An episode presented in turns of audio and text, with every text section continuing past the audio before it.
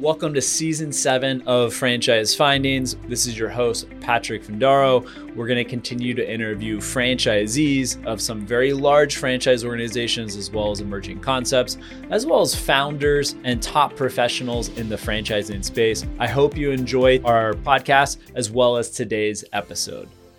Want to buy or start a business but not sure about the funds? Curious to learn more about the SBA loan program as well as how you could fund your business with your retirement savings? We've partnered with Al Lesko at Fund My Franchise to support your financing needs. Mention you came from Patrick at Vetted Biz for a $200 discount on Al's services. We'll also include a link so you can schedule a consultation for free with Al so you can find out how financing your dream business will get done. The fitness franchise founder of Solid Core has cashed out big for millions of dollars. We're going to go through if you can franchise a Solid Core now that the founder is out of the game or if they're corporate locations and what this business is all about. For those that are not familiar with Solid Core, uh, they started in my home city of Washington, D.C. It's a 50 minute full body strength training workout that uses slow, controlled movements to break down the slow twitch muscle fibers so they build back stronger and leaner. They say they differentiate themselves by bringing different levels of intensity, efficiency to the workout. Uh, they have a bit of a cult following, especially at some of their gyms in the greater DC area. Big focus on creating a space where everyone feels welcomed, inclusive. A big part is about self development, not just from a physical space, but how the the trainers interact, how they interact with the customers, with the guests. Solid Core announced in April 2023 that Anne Mahlum, the founder, founded it 10 years back in 2013 was selling all her shares to Kohlberg and Company for an undisclosed amount of money. We put this in the millions of dollars, at least $10 million.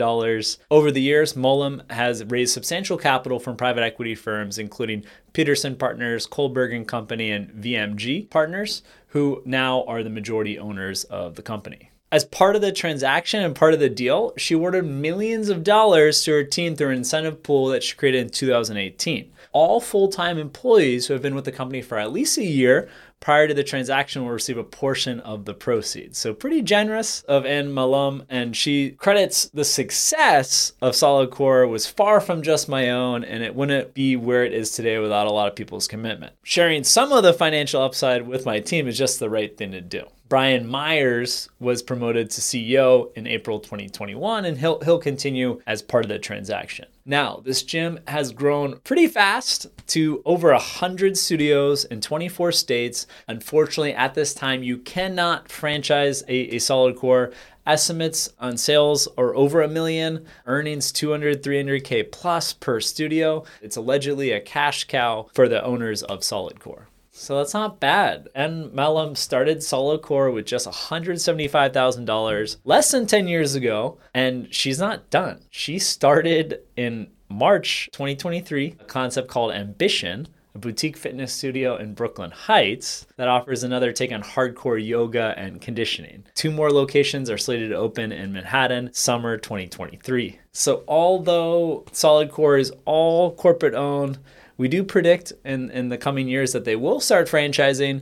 And why not with estimated revenues clearing over a million per store profits around a quarter million dollars? Right now, all corporate owned, but we expect them to start franchising and we'll end up competing directly with Xponential Fitness and all their boutique concepts. I hope you found this video informational. Are there other fitness concepts that you would like to review, whether they're a franchise or not? Just leave in the comment section.